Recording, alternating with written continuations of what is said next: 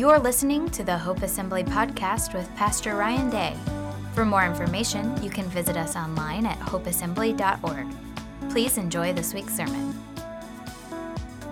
Hey, good morning, church. I hope that you are doing well. I hope you've had a great week.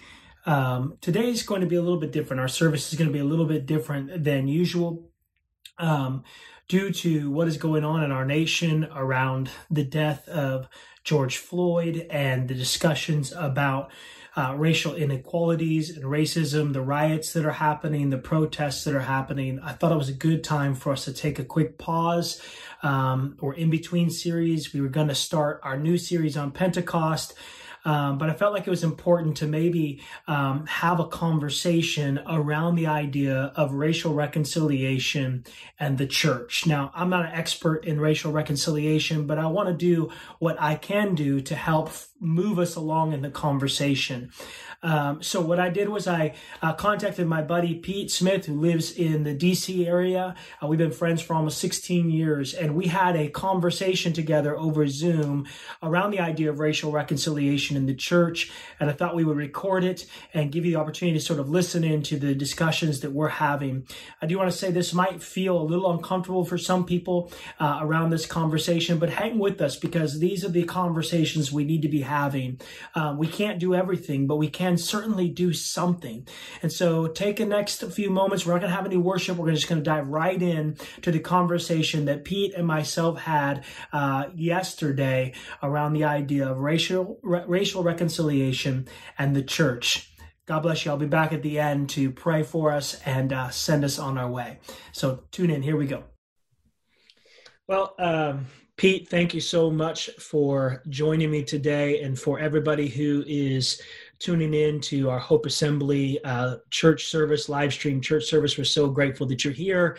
Uh, we're doing a little something different this morning. Um, we're going to have a conversation. Pete is a longtime friend of mine. We're going to have a conversation about racial reconciliation and the church and um, some ways, uh, some real life stories, and some ways in which we can engage this conversation together. I'm going to pray and then we'll have some introductions and then we'll dive right into it. Um, so let's pray. Father, we're so grateful for your presence. We thank you, Lord, that you are so good. Um, and we thank you that you are you are interested in and concerned with the needs of the least of these, with the needs of those who are disenfranchised, with those who have been um, put off to the side, to minorities, to uh, all types of people, that you are the God of all nations, tribes, and tongues. Yeah. And so, Lord, we pray that you would direct us and lead us as we have this conversation together about what it looks like for racial reconciliation in the church. Holy Spirit, direct us in Jesus' name. Amen. Amen. So um, this is my friend Pete uh, Smith. Many of you um, maybe have some of you have maybe met him before. Um, he's been up here a couple of times for the opening of Hope Assembly. Uh, he was here uh, for uh, Josiah and Jocelyn's wedding, um, and is just really a great dear friend of mine. So Pete, why don't you tell us a little about yourself, and then we'll kind of talk about how we met and uh, our friendship. Right. Hope Assembly, what's going on? Man, this is exciting and uh, what a blessing. Um, not the greatest subject in time right now because, you know, a little angry and upset and feeling, you know, just anxious and, and, and, and just uh, having a tough time with what's going on in our country. But um, I just thank God that I have the opportunity to be here. Thank God for my great friend, Pastor Ryan Day and uh, the fact that he uh, uh, just uh, thought about enough of me and our relationship to ask me to be here. And so I just thank God for that. Again, I'm Pete Smith. Um, I'm just a simple guy, you know. Um, from uh, I was born in Kingston, Jamaica. My parents were Jamaican, and uh, when I was like a month old or six months old, I'm sorry, they brought me over from Jamaica, and they were um, uh, they were uh, immigrants from Jamaica. They they they started in the uh, service system. They were helping out a family, a dentist family here in Washington D.C. And uh, they worked their way up. They built a house. They got a house built, and uh, they brought our whole family over. And we just you know we kind of became Americans. And so from there, um, we we lived in different neighborhoods. We lived in um, some you know a little little bit less. Uh, a, a, stellar neighborhood, and then we moved to more of a uh, I think it was a diverse neighborhood, you know, because when we moved there, I had some, you know, I had um, white. I'm going to say, look, I need to say white and black today because, you know, I don't have enough time to be saying African American and Caucasian. So just be with me on this and let me say white and black. Okay. I'm not, a, I hope I don't offend anybody, but I'm going to do right. that just, just to say time. I'm, are we good with that there, Pastor Ryan? We're totally good with it. Go okay, ahead. good. All right. So um, it had black and white people there, and uh, uh, uh, even uh, Hispanic and such. And so I grew up in that neighborhood, um, and we went to an actually went to a mostly all white church and uh, in Washington D.C. Uh, of all places on 16th and Taylor Street, National Memorial Church of God.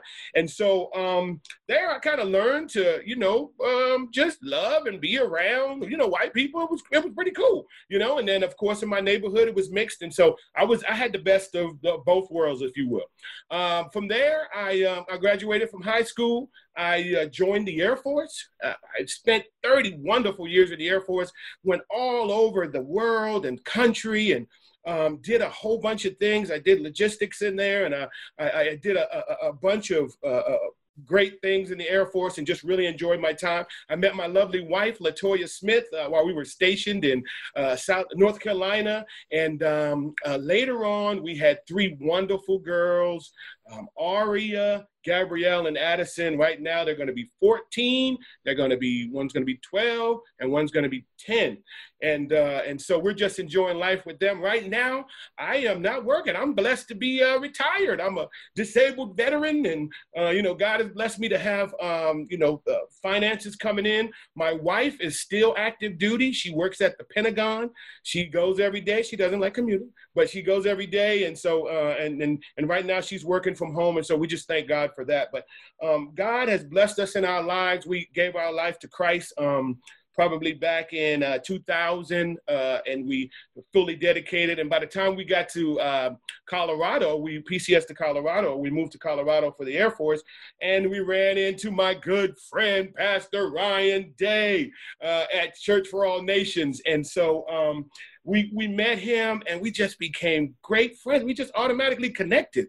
Uh, he came over to our house like the first day we met because I think we were planning on doing a, a small group or something, and we just connected, you know. And uh, and and so you know, I had never had such a such a such a friend like that that was uh, close to me and Jesus, and he helped disciple me, helped me draw closer to Christ. He helped me to.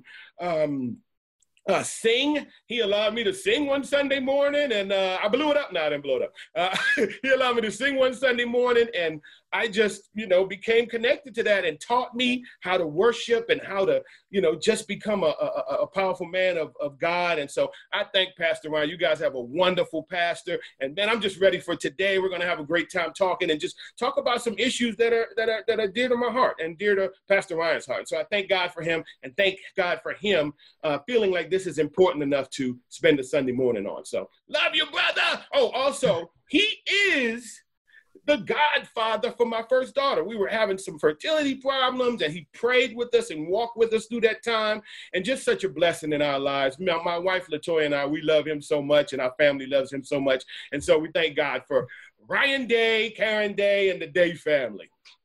Well, thanks for um, that. Was more than I had. I'll pay you later, maybe for. Hey, you know, I talk. Yeah, you know, I'm a talker. um, but uh, let me say this off the start because we're gonna we're gonna dive in here. But um, eh, you know, all cards on the table. Pete and I have been talking. We spent a couple hours really over this week chatting about the current events that are happening around us, uh, from Breonna Taylor uh, to Ahmaud Arbery. Um, uh, Christian Cooper, the birder in New York City, who was um, really his race was used against him. His his black, blackness was weaponized against him um, by Amy Cooper, um, and then of course the most recent situation with George Floyd, um, who uh, was killed in the street with a police officer's knee to his neck for almost 10 minutes. Mm-hmm. Uh, and these are um, these are really uncomfortable conversations that we need to have. Um, and so I want you to buckle in with me and and listen for a little bit because I think one thing we've got to do is listen more. But I do want to say this from the start: we are not going to be able to answer all of the questions or solve all the problems in this Zoom meeting. Uh, I have some notes here um, that we've taken, not so much that we have scripted this out. This is really just a conversation between us, um, but more so to keep us on track because we could literally be here for hours talking about these things because of the relationship that we have. And so this is just, I felt it important that we come together and and pause in our series we want to start on Pentecost and and talk about what's going on around us and how we can be a part of that.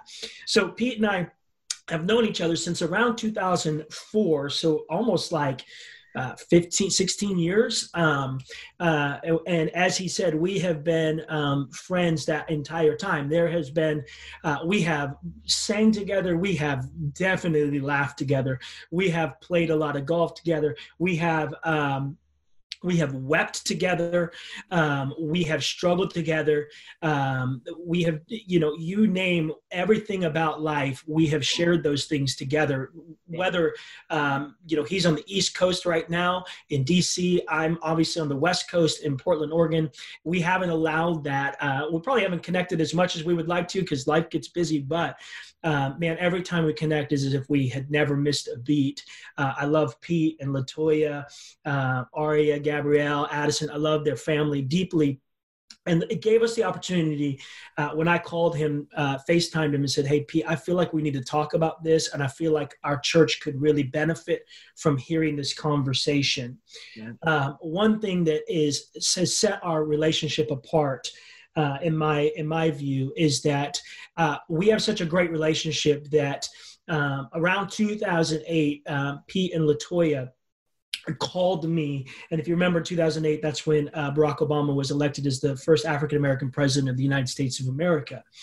And um, at that time i was fully embedded um, i could say this about myself i was fully embedded in the republican gop conservative ideology and was running down a trail um, of political ideologies that was extremely partisan and um, and, and and in a lot of ways unbiblical. And um, and I had been posting some things online about these ideas. And I think one of the things that I was posting was getting wrapped up in what was known as the birther movement about um, Barack Obama making claims that he is not an American citizen um, and those kind of things. And I will never forget um, one day, uh, Pete texted me i think he said hey we need to we need to set up a time to facetime because he was in uh, he's on the east coast and i was still in colorado and uh, that that FaceTime um, conversation changed my life.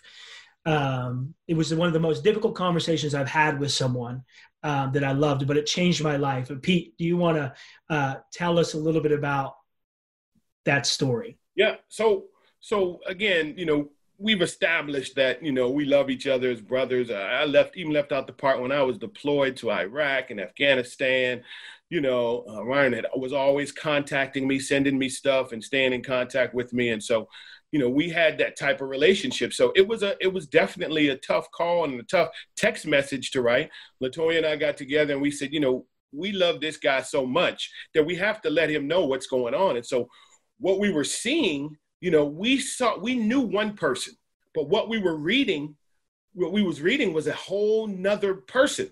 You know, if we didn't know him, we would be like, oh, that's a racist dude. Too easy. You know, this dude is is a, is a racist guy. You know, but because we knew his heart, because we knew the type of person he was, because we spent so much time with him, we said, okay, he is just probably a little blind to it. So we, as his friends, as his brother and sister, we need to contact him. So we did. We got on FaceTime, and what we said was, we said, Ryan, you know, um, we know we know you have some beliefs about President Obama and you know, and and and and and, and how he is, uh, you know, what what he stands for and such. But what the things that you're saying and the things that we see on Facebook and on your timeline and on Twitter and all that, it's it, it seems like you're racist. If we didn't know you, we would think that you were you were a racist white dude, you know, and we would just you know, cancel your our prescription with you and say, you know, we're not going to see this guy anymore. You know, I mean, we, we're tired of hearing from him. And so we loved him enough to tell him that. And we told him, hey, you know, man, we love you, but this is not healthy and it's hurting us and I'm sure it's hurting other people that probably of color that know and love you. And and so his reaction was just, I mean, what it should be, you know, and what it what it should be with us as Christians. You know, he looked at the situation and said, you know, if I'm hurting my my friends and my family, and this can't be biblical. You know, this can't be God. Yeah, I remember when when you guys when you called me or we FaceTimed, we did it uh, via video so we could see each other's. Right, right. Might have been Skype back then. it actually might have been. Um, and uh, and um, I remember as you were telling me what what you were feeling from the things that I was posting, this just gut wrenching. I, I, was broken really when I, have told this story a couple of times, perhaps to our church. I know in many instances I've told this story about my own shortcomings in regards to racial racial reconciliation and realizing what some of these issues, uh, uh, how I was complicit in a lot of these uh, racial issues. But when when people that I loved so dearly and um, I'm the I'm the godfather of their da- daughter. I don't remember if, if Gabrielle had been born yet or not. Uh, I, I, think she might have. She just might. She just might have been born, mm-hmm. but Aria for sure. Um, and um, people that I love so dearly, and this is what my words were doing to them. Um, my and not just my words, but my position like the position of my heart. And I recognized in that moment that it was not just um, controversial, but that it was sinful and that I had chosen partisan politics over the kingdom of God, the way of the kingdom of God. And it, and it just, it killed me like literally in the depths of my heart i said i need to repent i need to change this about me. And it was from that moment on that I sort of set myself up that I'm not a, a, donkey or an elephant. Man, I come under the banner of the lamb that was slain. And there's no partisan politics that mean anything to me that is greater than the kingdom of God and the people of God. Mm-hmm. in that deal. And so um, we're saying that, we're telling that story for a little bit of context of the conversations that we have had over the years. And we've had lots of them over the years together about um, about uh, racial reconciliation, when I'm struggling with what's going on in our world in regards to race and politics and all those kind of things. Uh, for instance, when uh, Colin Kaepernick was taking a knee um, uh, during the national anthem, and I, f- I felt a, a, the need to support um, that sort of protest. Um, I called Pete and we talked for hours. Uh, I'm like, man, you are uh, retired Air Force, 30 years serving our country under the banner of that flag. You are an African American. Tell me your thoughts. And so we've had these conversations mm-hmm. about that.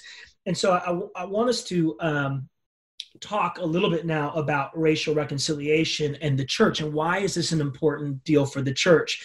Now, I uh, preached a message a few years ago um, when things began to break out um, around uh, Philando Castile um, and, and his um, his unnecessary death at the hands of police officers.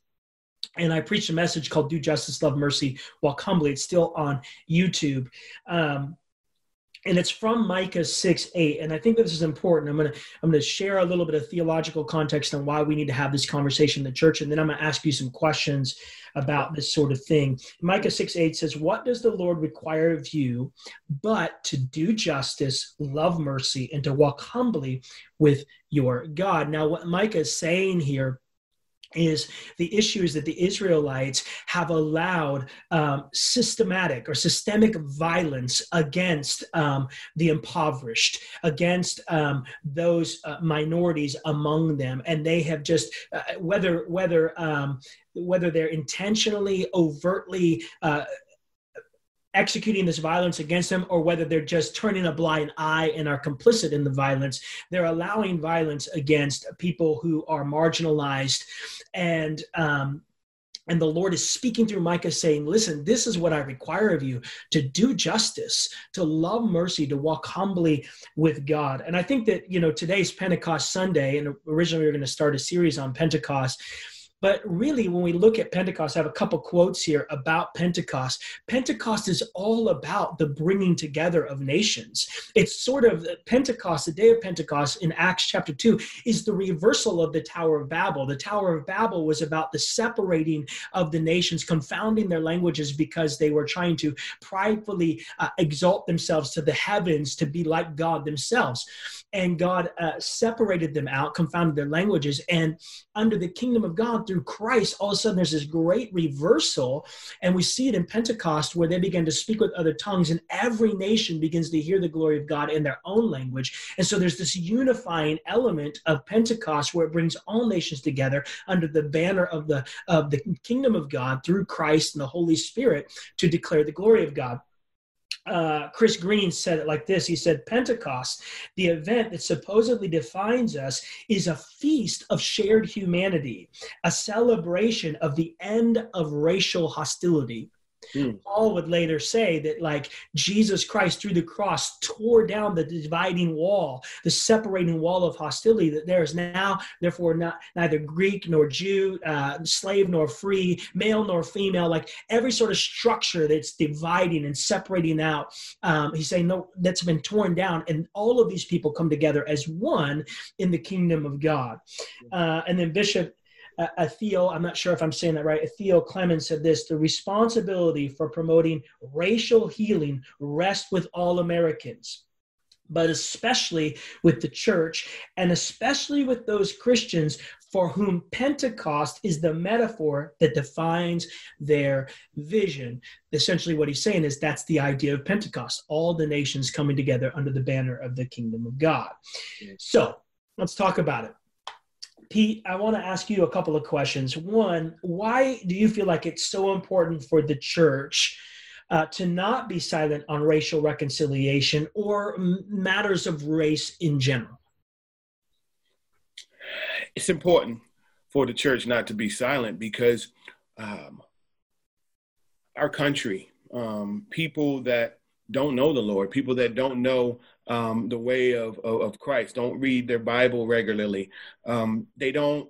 Uh, they, they, they, they have to be able to see um, the love that we have uh, for one another you know no matter what uh, race you know no matter what uh, church that we go to a lot of people think that the racial reconciliation is um, is having a diverse church and it's not necessarily that you know what i mean really what it is is it's it's it's coming together as christians and loving one another deeply you know as christ taught us you know not as you know not not just coming together in the same church. Uh, Ryan and I, we met each other in a in a in a diverse church, Church for All Nations. They had you know every every every every ethnic person in there, you know every kind, and and so you know was that necessarily the uh, the racial reconciliation? and I had to say no, you know. And what what needs to be done is um, the people within that church or the people in this country or in the church,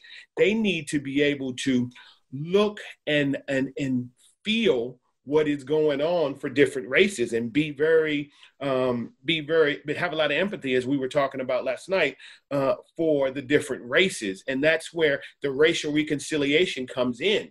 You know it's deeper than you know just having a mixed church. It's it's about feeling and and and and, and talking about those issues and making sure that you bring them to light. It's like you know what, uh, what i hear you saying is partly is like what Jesus said in his great high priestly prayer that they will know that you're my disciples because of your love for one another. Love, yeah. And he and he provides no caveats in that about any sort of mm, eh, your love for one another if yeah you know they think exactly the way if they're a part of your political party if they come from your nation or or have the same skin tone that you have there's no caveats there it's about listen They'll know that you're my disciples because of the way that you love one yeah, another. One another, yeah. Regardless of all of those things. Right. And I think even deeper than that, and this is where I, I tend to land personally too, and why I think it's important that we have these conversations and why I've reached out to you many times about it is it comes down to the to what is our belief about the imago dei about the image of god if we believe that all of humanity are image bearers of God, equally image bearers of God, equally created in the image of God, then we should stand up when they are being treated as less than, when they are be when their dignity and humanity is being stripped from them. It is it is a requirement of Scripture for those of us who do have the power to lay down our power for the sake of those who are being dehumanized and um, and being treated as as less than image bearers of God. And and and so the the opposite way is easy. You know, the opposite way is just say, "Oh wow, that's that's terrible. What's happened on the news? That's terrible that that gentleman got killed. That's terrible that that man got shot on his couch. That's terrible that you know um, um, my daughter in Texas got called uh, the N word on the bus by a four year old. It's terrible that my other daughter um, was, was discriminated against and locked out of a dressing room of a play and had to go get dressed in a bathroom. It's terrible that uh, a young man went around and um, in on the playground asking different kids, do Black Lives Matter? Do Black Lives Matter? Do Black Lives Matter? And took a vote. Came back to my youngest daughter and says, I guess Black lives don't matter because you lose the vote. And and and and, and so these things happen in our country, and people just you know, bat an eye. We told the principal. We told. We went through all. We went through all of the the the administration of that of that of that school uh, district in Texas, and we told them they punished the individuals, but where did that little kid, that three year old, get that from? Where did that nine year old get that from? Where did that, you know, uh, seven year old get that information from? They got it because of you know what was being said in their home what was being practiced in their homes you know it, it, they didn't just come up with that and call my daughters that and make those things up. These are things that are being pressed. So we as christians we have to make sure that we shut that stuff down. You know when we hear it we have to make sure that we are um are, are praying and we have to make sure that we are, are godly people in all ways because you know we could be blind to that we could be blind to that. And we were talking about that casual racism and it can be it can be really um it could be it could be hurtful you know? I mean i'm i'm just sitting here today just just angry. I don't i don't know. I'm walking around the house. I'm like why am i so mad? Oh yeah okay because you know the, the way that we're being unfairly treated you know? The way that that, that black america is being unfairly treated. And it's not just black men. I mean look at the list. There's black women that are being that are being killed that are being you know uh, um, wrongfully wrongfully killed. And so it, it, it's just hurting. So i have to have talks with my little girls and i have to tell them okay when you come in contact with the policeman these are the things that you have to do. You know you need to not talk back. You need to you know be very respectful. You need to make sure you don't move too fast. You know you need to not resist anything. You know and so these are conversations that we have to have with our daughters at seven and eight and nine yeah. you know and, and and we have to start talking about these things because they're they're they're what could possibly keep our children alive i would say one of the posts that i made uh, uh, re- around this situation um, i started off saying i am i am so sick and tired of this mm-hmm. and i am a privileged white male right like, like if I can't, and I went on to say, I just you need to do that to establish because anything else you would say, you'd be like, "What is this white dude doing talking about, you know, racism?" You know what I mean? We want to know that you know that you know this is what you are. You know, and I'm saying it along the line of like, if I am this tired of this, mm-hmm. what must you feel like? What must hey. my my brothers and sisters hey, uh, feel in these situations? That are constantly living under the stress and the and the duress that is happening around them. Now, I want to I want to make something I want to point something out here. We talked about this yesterday a little bit, and and people can think that, that this racism, this idea, whether casual or not, is sort of relegated to the quote unquote ghetto. It's the poor neighborhoods in in uh, urban America, you know, whatever. It's it's it's it's not that common. Um, but you have spent quite a few years, like I said, 30 years in the Air Force. You've lived in a lot of different places. Um, you've done well for yourself. It's not like you're an impoverished family. Uh, You have a beautiful family, beautiful homes. You've been able to live in almost any neighborhood you want to live in, um, and yet it still finds you. Like you couldn't buy. You said yesterday was powerful. You couldn't buy your way out of racism. I, I, can't buy my way out of racism. I, I could become a millionaire, you know, because I'm a, I'm a thousandaire right now, you know, so I could, I could I could become a millionaire and I still couldn't buy my way out of racism. You know, I could move in the best neighborhoods. I was in Texas. I was in a beautiful neighborhood. Um, you know, and and when I went out, I was on guard because I was the only black person in the uh, in the in the neighborhood. And so if I'm running around, walking around, or or, or or by myself during the day or what have you, you know, I had my phone, I had my wallet, I had you know made sure I had something with my address on it because if a policeman came through there, he could be like, "What are you doing here?" You know, and I'd be like, "Well, I live here." And we're like, "Yeah, right." You know, and so I I feel like you know in this time because we experienced this and i've experienced um, you know uh, uh, uh, being mistreated by policemen and stuff like that in my in my youth and so i can't buy out of that we can't buy out of it i can't buy out of uh, what did I put down there? I can't buy. I can't buy it through getting becoming more educated. I got a master's degree. You know, I'm going to school. You know, for everything. I can't be overeducated out of racism.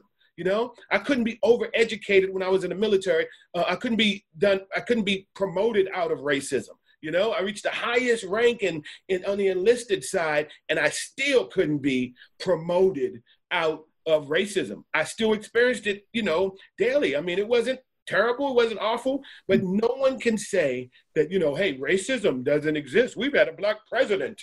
Racism doesn't exist in this country. Please stop saying that. Right right. And it's just, you know, when you put it in perspective, again, master's degree, highest ranking enlisted in the Air Force, um, you know, able to do all those things. I'm not bragging, but gee, but Lord, come on, you know. Right. It's still impacting you. Oh, stop imagine, being racist. Imagine all of these people who are living in intentionally impoverished neighborhoods uh, through gerrymandering, through uh, all kinds of political um, systems that have been set up to to minimize and reduce them, um, to create uh, you know educational systems that do that that dis, uh, disadvantage uh, people of color, that set up banking systems that disadvantage people of color. Like this is the history of our country. There's not one major institution that did not treat African American people as if they were less than. And then people, you know, get upset at me like, but what about, you know, white power? Or someone told me one, just recently that the black supremacy is just as equal as white supremacy, which is not a thing. Like, there's no such thing as black supremacy. There's not one institution in this United States of America that was sta- established for black supremacy not banking not housing not educational not it, it just doesn't exist like that is not a thing. And um and so you know if it's happening for you who's done well for himself and your family's done well for themselves imagine how how difficult it is. Like you just you just talked about you know a couple things. I was thinking about recently a video came out of a of a white man in a uh, fairly wealthy building um, and there were four or five african american younger men who were entrepreneurs who had been renting in the WeWork facility of that building for over a year and a half running their entrepreneurial business. Um, they had key cards each one of them to get into the athletic weight weight room facility um, that they were in. And this uh, Caucasian man was videoing them claiming that they didn't belong. And the reason why he thought it was suspicious is was simply because of the color of their skin. That was it. Like he was weaponizing the color of their skin against them and making claims that they should not be there because of the color of their skin. Yeah. This is what's happening. And just because it doesn't happen to me doesn't mean it's not happening. Right. we can do that as as white people. We can be like, well, I don't think it's happening because I haven't experienced it. Well, that's right. just that's just a really. Or I haven't done it, or I haven't done it. You know what I mean? I haven't done it, so it's not happening. Right. You know? Right. I'm not responsible because I'm right. not participating right. in that. Right. So that brings me to this question then.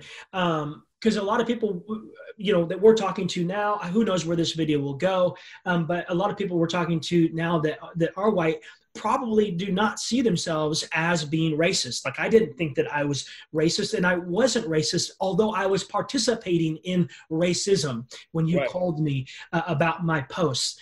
Um, so they see themselves as not being uh, in, caught up in it. So therefore, why should we say something about it? So I want to ask you, what does the silence of your brothers and sisters, people like me, uh, especially white ones, what does the silence of your brothers and sisters speak to you? What it speaks to me is is is, as a sense of of caring and, and empathy because if you would allow for instance a, a conversation uh, to go on with you with the N word, and if you were allow a conversation to go on with you with jokes about um, Latinos or what have you, um, and allow these jokes to happen, and you chuckle or you don't say anything, then you are participating and you are um, you are supporting that. You are you are saying to that other person that it's okay. You know, you as someone of of of of, of Christ, someone of love, someone that wants to stop racism, needs to stop that. You need to say to that person, "Hey, you know, use the I statements." Like uh, my wife and I, we learned in in, our uh, marriage counseling. You know, I feel like you know when you say that, I feel like you know, I feel I feel uncomfortable when you say this. You know, when you say these things, it makes me uncomfortable. It makes me sad. It makes me, you know, it makes me feel um, like, you know, we, we shouldn't be talking about this. And and so I I think that it's important to uh, stop those things when they're going on. And and and, and the way that it makes me feel um, when you know no one cares is just like it's kind of us against them. You know, it kind of makes almost like a us against them when uh, you know, we have to take care of this problem, you know, because we have to take care of us because we're the only ones that's going to be, you know, able to solve this. And so,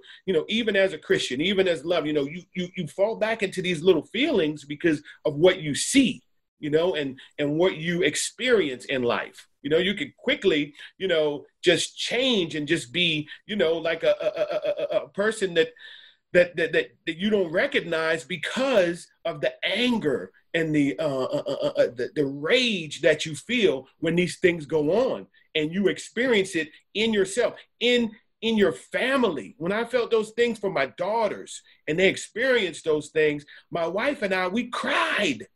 We mm. were emotional, and our daughters. I mean, even while talking to them, and they were telling us, we were emotional, anger, anger, angry first, and, and enraged first, but later on, like, why do does my daughter have to experience this at such a young age? Why do they have to, you know, no, no, why do we have to have these discussions with them? And so it's important that you don't just brush it off. You know, it's important that my my my Caucasian brothers and sisters don't just brush it off. You know, speak out against it.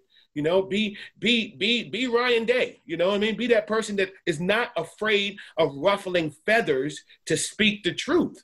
You know, and do your research. You know, he says things. Sometimes he says things. I'm like, oh yeah, that's how it is. Oh, okay, yeah. Let me go take a look at that. You know, because he is studying up on that. He is becoming educated so that he can speak smartly you know, and so that he doesn't offend when he speaks to, uh, you know, to to his brothers and sisters of another color or another, you know, ethnicity. I think um, maybe it's a good moment for us to maybe even help by defining some terms. Um, and I think it's important, like what you said, that, that we do educate ourselves, that we're not afraid to in, involve ourselves in conversations, um, read articles, read books. Um, uh, just recently, I read the book Just Mercy, uh, which is a beautiful book um, about you know the lack of justice in our um, system for the African American community. Um, you know. It, so educating ourselves around these ideas but some of these terms that i think are important is like racism racist and anti-racism. So there's a difference between um, I, I wouldn't I'm, I'm, not a racist. I've never been a racist. Um, but so a racist is someone who who definitely uh, actively overtly intentionally participates in activities uh, based on race uh, contrary to uh, people of color african americans you could be racist against uh, Asian Americans, you can be racist against a number of different ethnicities, but someone who's actively participating, KKK, uh, uh, um, neo Nazis, yeah. skinheads, um, those kind of life. They claim that. You know? Correct. Uh, alt right has moved that way these days. Um, those kind of they claim this sort of uh, white identity, this nationalism mentality, um, the superiority of races. That's someone who is a racist. Right. Uh, then there's racism where where things are happening around us that are um, that are um, contrary to equality and, and it doesn't deal with uh, racial inequalities. Um, and so, like for me, I participated in racism without knowing that I, I may even today participate in racism that I may not know that I'm participating in it off the off the cuff if that makes sense. Like i might i might involve myself or support even uh, companies that are overtly dealing in this and not realize that i'm that i'm involved in racism. Um, and then and then for instance i can be involved and this might ruffle some people's feathers but i'm going to say it anyways. I might be involved in racism in a way where when someone says black lives matter my response is all lives matter. Right I've just participated in racism. Yeah. What I just said was, shut up. We know better. Mm-hmm. Um, or if I come out and I'm and my response to police brutality is hashtag back the blue. Mm-hmm. Um, and and listen, I, I'm gonna go. I'm gonna be clear. I've said this before, but there is not one institution not one institution that is afforded from me unconditional support. Not the church, not a pastor, not a priest, not a police officer, not a government official. Ain't nobody nobody that is afforded unconditional support from me. If you do wrong, then you should be brought to justice for the wrongdoing that you're doing. So that can be racism. You can be involving yourself in racism without even recognizing that's what you're doing. And then there's and I'll let you speak to this because neither one of us are experts on this, but you have yeah. more experience than I do for sure. Okay. But then there's anti-racist or anti-racism, and that is this: that when I that I this is me, I hate racism. Mm-hmm. I hate racism, yeah. and when I see it, I must I must commit myself to being anti-racism, anti-racist when I see it. Even if I see it in me, mm. I need to address it. Right. I need to, if it's in me, repent of it and make it right. If in others, educate, call out, do whatever I can to to do my level best to end racism. Amen. What, what are your thoughts? So um a lot. We talked about we talked about a little bit about. Uh, I think you you touched on uh, aboutism, and uh, and so that is uh, something that uh, uh, you mentioned about. You know, Black Lives Matter, Blue Lives Matter, All Lives Matter, White Lives Matter. I was just watching. we just moved from Abilene, Texas, and it's probably about 95% um, Caucasian, maybe 90% and some uh, Latinos and a really small amount of African Americans. And so they were marching. And I guess it was about 200 people marching. And I was like, oh, wow, Abilene. Okay, go on, Abilene. And so um, people were uh, posting on there, this is great, this is great, this is great. And then uh, they were saying, you know, Black Lives Matter, Black Lives Matter. And then while that was being said on the video, people were saying, all lives matter, white lives matter, blue lives matter. And they were doing that. They were doing that and were discrediting what was going on right there. We're not saying that, you know, those lives don't matter. We know that. We're not saying that those lives don't matter. We're saying that right now there's a there, there, there's something going on in our country to where, you know, black men are being and and and, and blacks are being killed uh, when they shouldn't be. You know, even they should probably maybe be arrested, taken in, questioned, or whatever. But they should be able to leave that police station and saying, "Okay, I was innocent. I didn't do anything," and leave. But they are being being murdered. They're being killed. And so what we're saying is our lives matter. White lives already been mattering for years. So stop saying that your life matters. You've been mattering, for lack of better English. Right. I mean, you jumped over here to Black Lives Matter, which is another term I wanted to um, define a little bit because right. it has been co-opted by extremes on both sides uh, of the political partisan aisle, if you will. Uh, but the reality of, of it is, in the beginning, the genesis of this idea of Black Lives Matter is really, hey, Black Lives Matter too, too. not yeah. only. Um, yeah.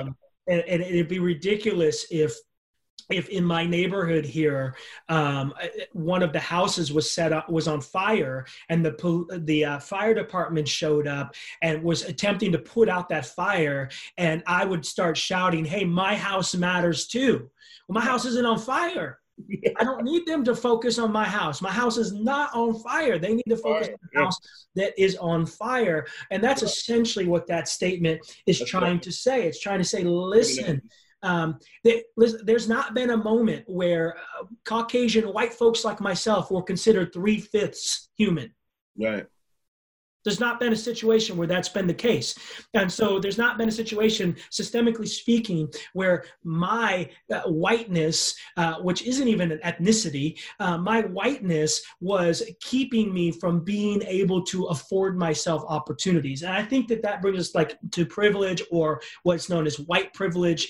Right. Um, I can kind of speak to that. You can speak to that. Okay. But um, what I, I, posted on my Instagram a, a sort of a, a, explainer of white privilege, and I, the first slide says this: white privilege doesn't mean your life hasn't been hard. It means your skin tone isn't one of the things making it harder.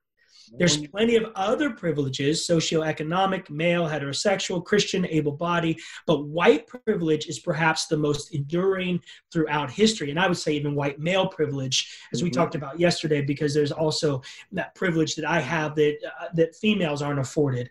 Um, mm-hmm. I, I, get paid more for the same job than most females on average. Um, but in particular, uh, white privilege is not this idea that I didn't work hard or that I didn't struggle too. Sure, I did, but my skin tone was not weaponized against me or used against me to consider me less than human, three fifths human, uh, uh, property of someone, uh, or that systems were set up to withhold from me.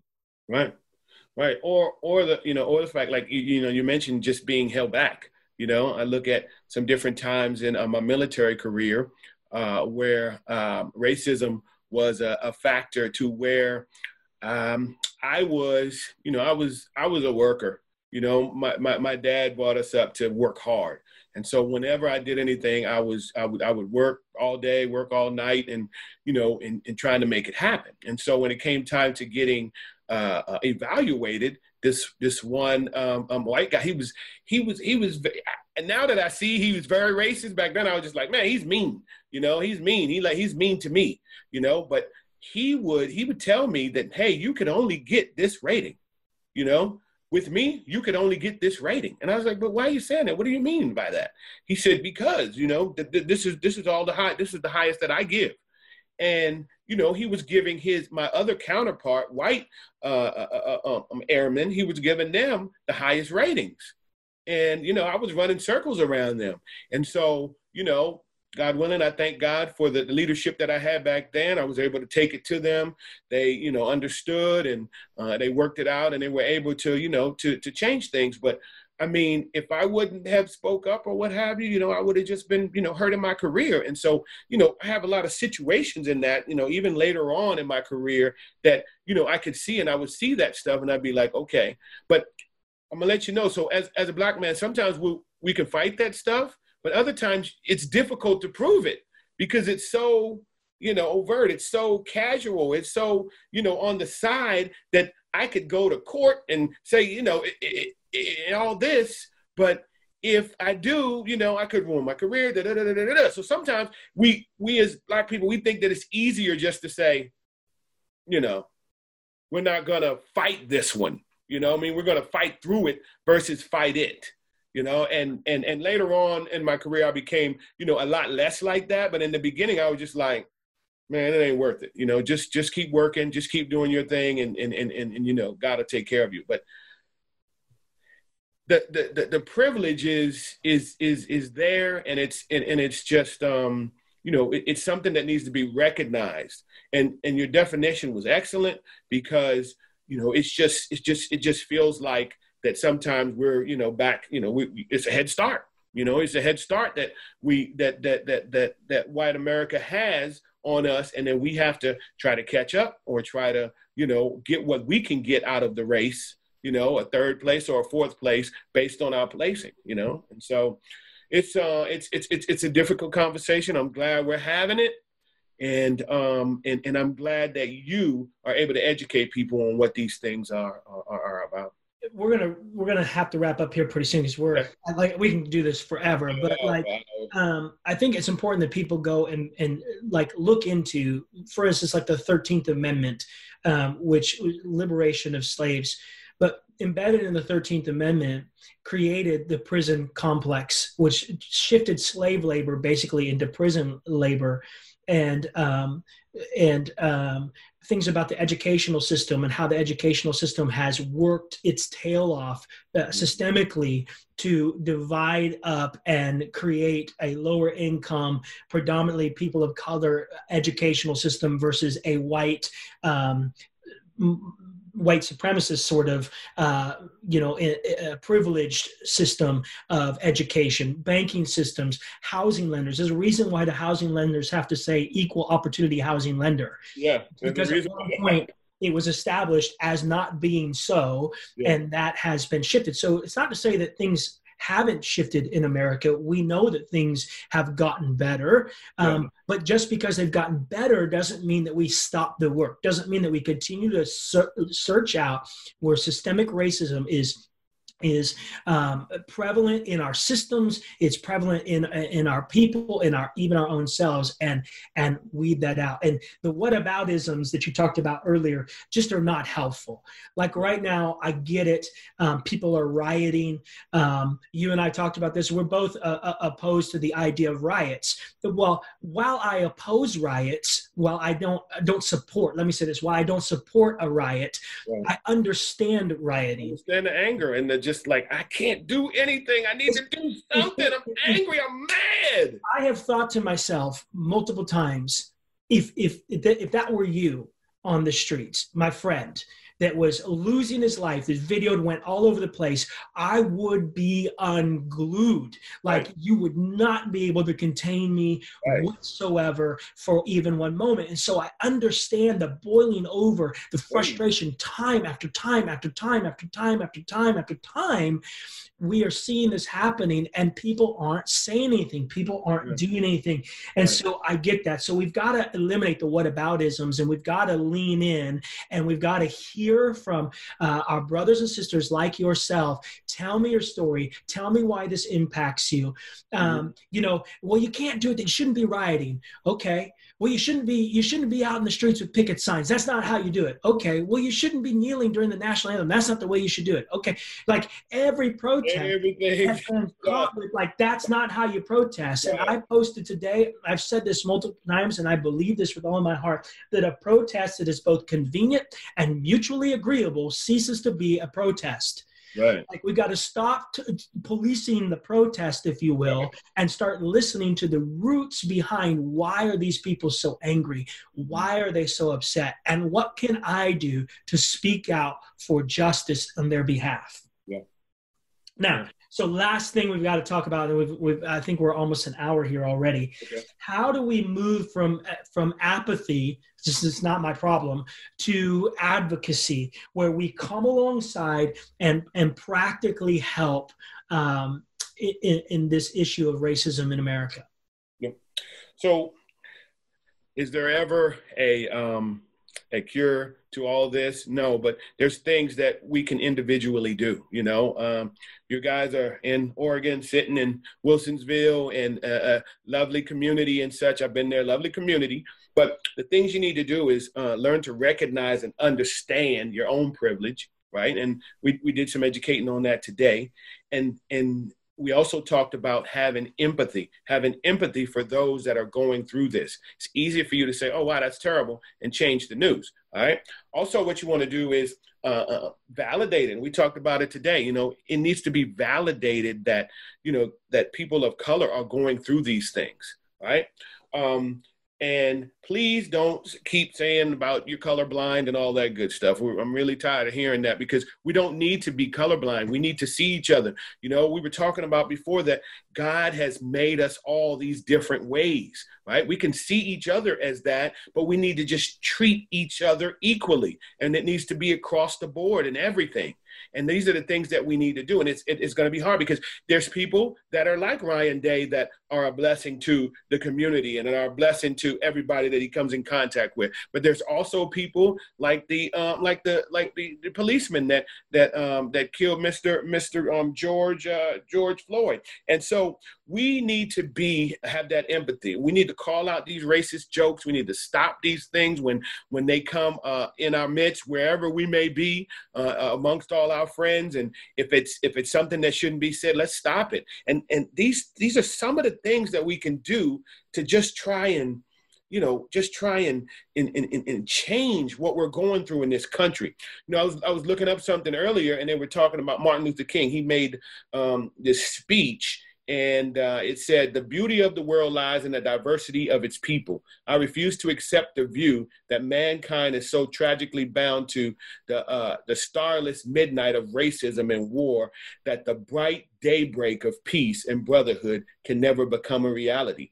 And so Martin Luther King, he said that in his Nobel Peace, uh, Nobel uh, peace uh, acceptance speech, and so uh, Nobel Prize acceptance speech. I'm sorry, uh, but we we we we have to do a little something.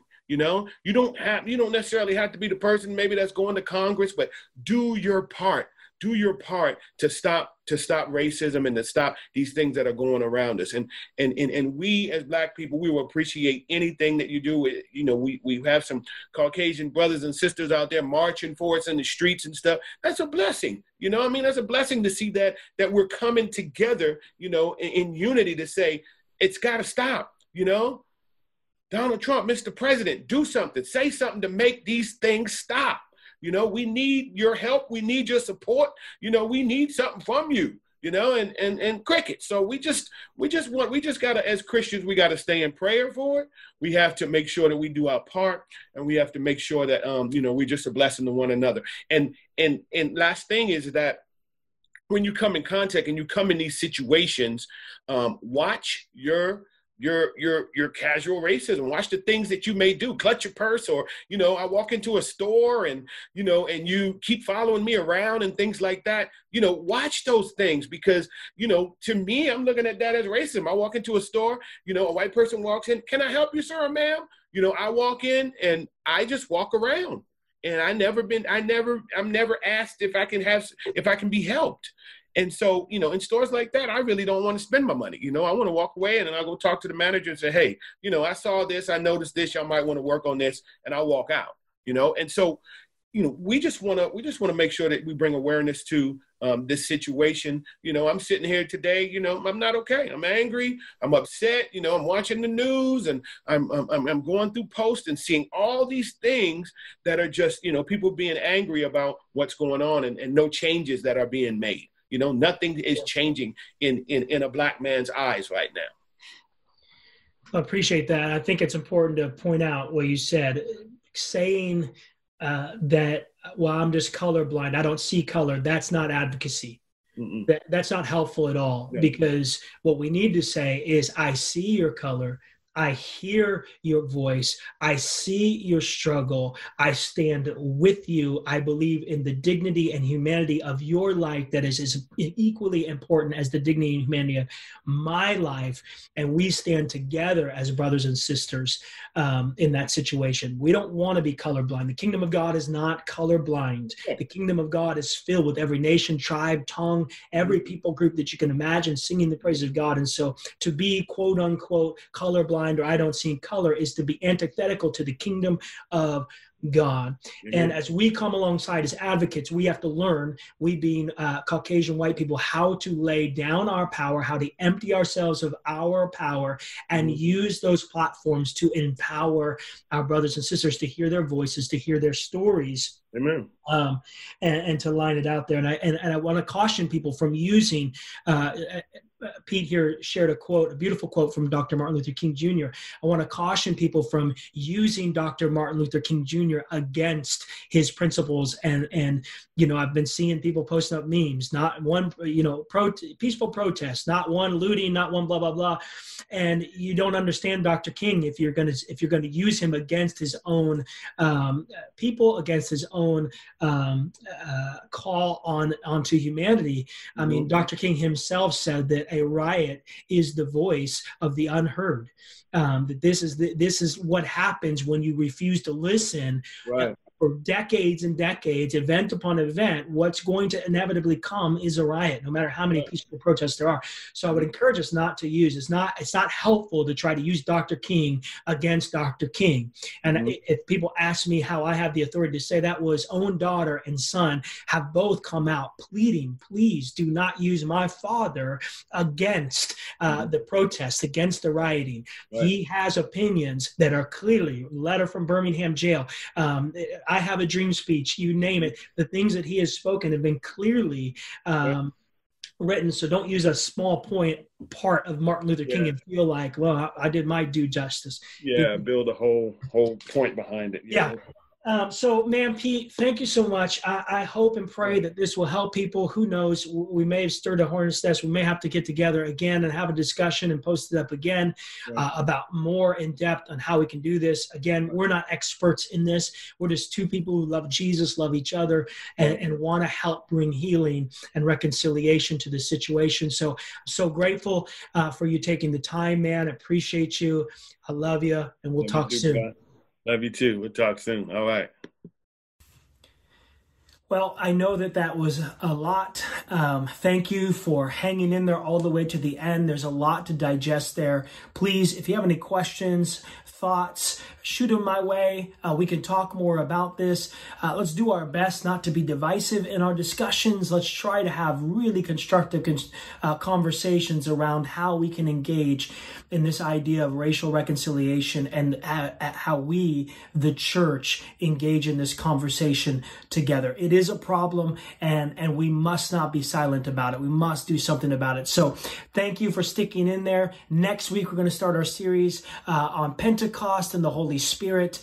Um, but before you go, let me pray this blessing over you. The Lord bless you and keep you. The Lord make his face to shine upon you and be gracious to you. The Lord lift up his countenance upon you and give you peace. God bless you. We'll see you next week.